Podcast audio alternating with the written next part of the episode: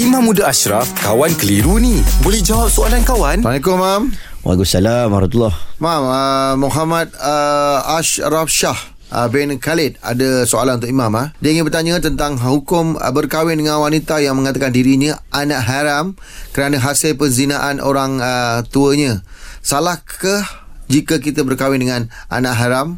Oh. Oh soalan ni Baik satu kita kena ingat Anak yang dilahirkan tanpa nikah yang sah Dia tidak bersalah Ah.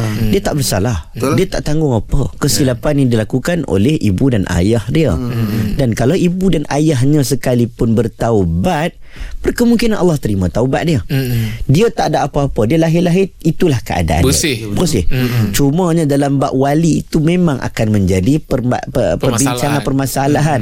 Sebab ayah yang lahirkan dia itu Ayah yang yang bersama dengan mak dia itu Dalam keadaan belum nikah itu Tidak boleh menjadi wali.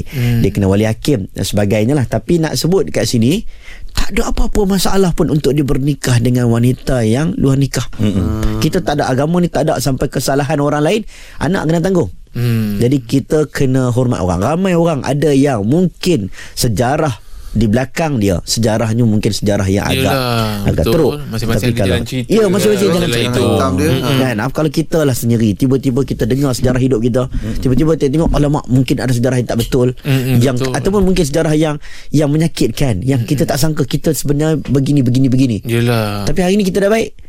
Tapi orang tak nak terima kita. Eh kesian. Eh, agama Orang apa berubah begitu kan? betul ha, agama tak sebegitu rupa Hmm, betul betul. jadi kita tak boleh hukum dibenarkan. orang, Maman. ya jangan mudah kita pun tak tahu kita berakhir macam mana Betul, Mam. belum Kita ni pun compang camping, comot-comot lagi, ya, Mam. saya orang duk panggil imam-imam ni lagi lah takut Eh, kenapa, Mam? Ha, takut juga kita imam imam imam imam sagi kalau apa Yelah, penutup kita tergelincir ke apa ke Ha. kan. Tapi Mam okey kan?